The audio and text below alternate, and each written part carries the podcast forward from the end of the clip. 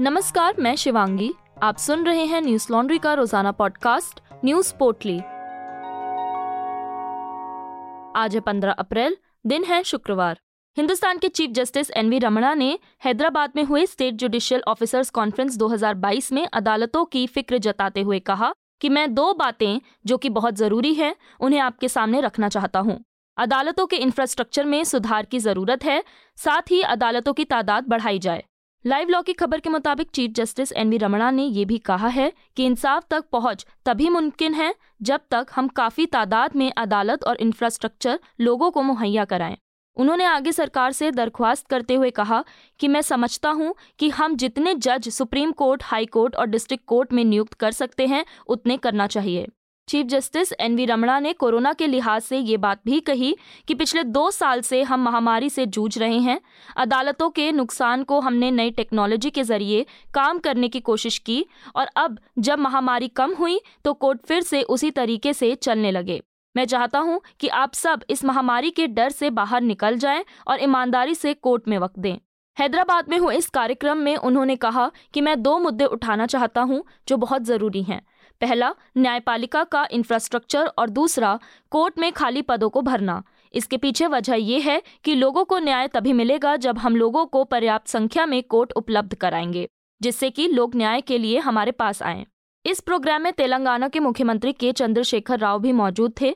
उन्होंने कहा कि मुझे लगता है कि शहर की अदालतों में बहुत ज़्यादा काम है। वहाँ नियुक्त जजों की तादाद को बढ़ाया जाए, साथ ही मैजिस्ट्रेट अदालतों को भी, जिससे वहाँ की अदालतों का बोझ कम हो। पिछले दिनों एनवी रमणा ने कॉलेजियम प्रणाली का बचाव करते हुए कहा था कि भारत में न्यायाधीश ही न्यायाधीशों की नियुक्ति करते हैं। यह अवधारणा गलत है और नियुक्ति लंबी परामर्श प्रक्रिया के माध्यम से होती है, जहाँ कई हितधारकों के साथ विचार विमर्श किया जाता है। उन्होंने कहा कि न्यायिक नियुक्तियों पर उच्चतम न्यायालय के फैसले जनता के विश्वास को बनाए रखने के मकसद से होते हैं। प्रधान न्यायाधीश ने कहा कि चयन की प्रक्रिया आज से ज़्यादा लोकतांत्रिक नहीं हो सकती। दिल्ली में पिछले 24 घंटे में कोरोना के 325 नए मामले सामने आए हैं, हालाँकि कोई मौत नहीं हुई है। वहीं पॉजिटिविटी रेट दो दशमलव तीन नौ पहुँच गया है। 40 दिनों के बाद दिल्ली में ये सबसे ज़्यादा कोरोना के नए मामले हैं। दिल्ली में कोरोना के बढ़ते मामलों को देखते हुए 20 अप्रैल को डीडीएमए की बैठक बुलाई गई है। गुरुवार को दिल्ली के उप मुख्यमंत्री मनीष सिसोदिया ने कहा था कि दिल्ली के ओवरऑल कोरोना के मामले बढ़े हैं, लेकिन फ़िलहाल घबराने की कोई बात नहीं है।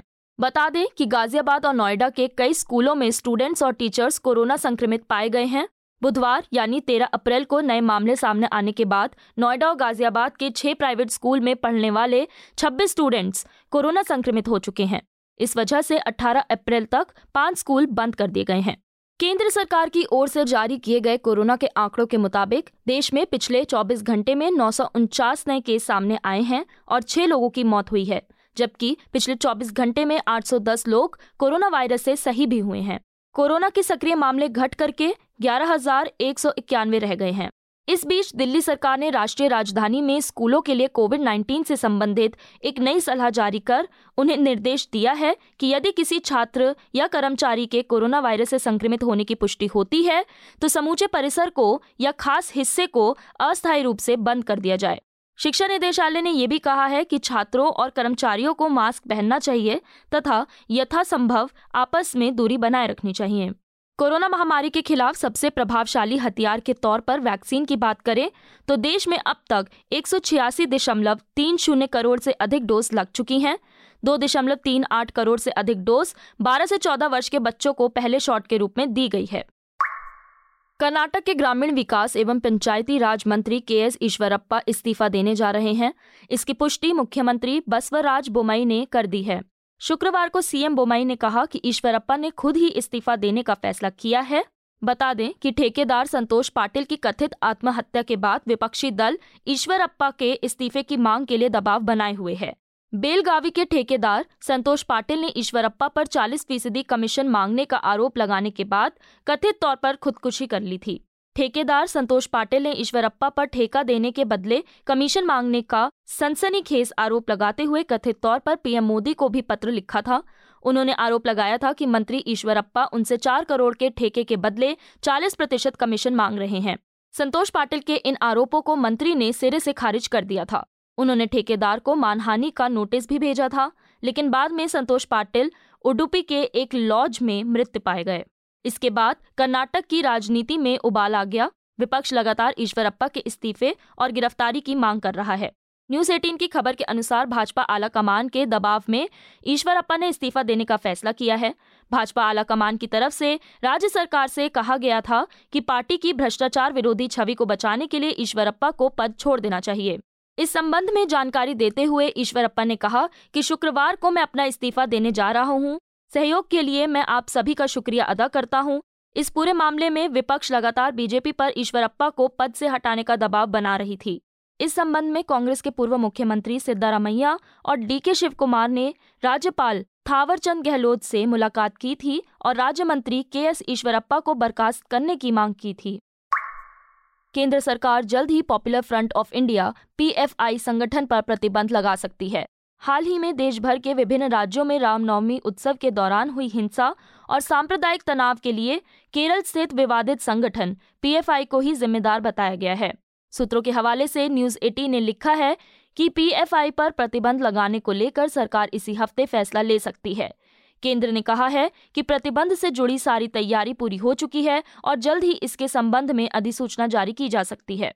इस्लामिक संगठन पीएफआई पर पहले से ही कई राज्यों में प्रतिबंध है, लेकिन सरकार अब एक केंद्रीय अधिसूचना के माध्यम से संगठन पर प्रतिबंध लगाने की योजना बना रही है। गोवा, गुजरात, राजस्थान, मध्य प्रदेश, झारखंड और पश्चिम बंगाल में रामनवमी जुलूस के दौरान पिछले सप्ताहांत में हिंसा भड़क गई थी। 14 अप्रैल को मध्य प्रदेश के भाजपा प्रमुख वी डी शर्मा ने आरोप लगाया था कि पीएफआई ने खरगोन में आगजनी और पथराव के लिए धन दिया, जिसके कारण इलाके में हुई हिंसा के बाद वहाँ कर्फ्यू लगा दिया गया। न्यूज़ 18 डॉट कॉम से बात करते हुए भाजपा युवा मोर्चा के प्रमुख तेजस्वी सूर्या ने भी पीएफआई पर सांप्रदायिक तनाव भड़काने का आरोप लगाया। कांग्रेस शासित राजस्थान के करौली में पथराव स्थल पर जाने से रोके जाने को लेकर सूर्या ने कहा कि पीएफआई की तरह हमारे हाथों में हथियार या पत्थर नहीं थे। हम न्याय यात्रा करना चाहते थे और पीड़ितों के लिए न्याय की मांग करना चाहते हैं।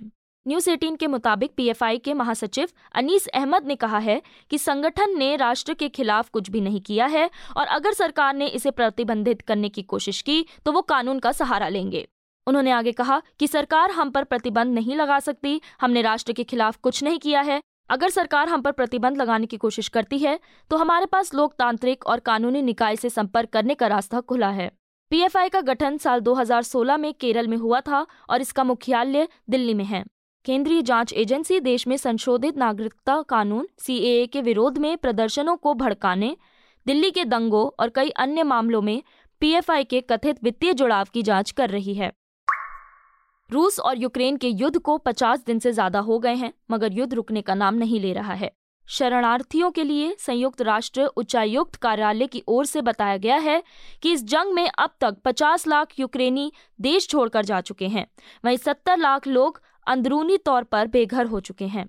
यूक्रेन के अभियोजक कार्यालय के अनुसार रूसी हमले के बाद से अब तक यूक्रेन में कम से कम एक सौ अट्ठावन बच्चों ने अपनी जान गंवा दी है।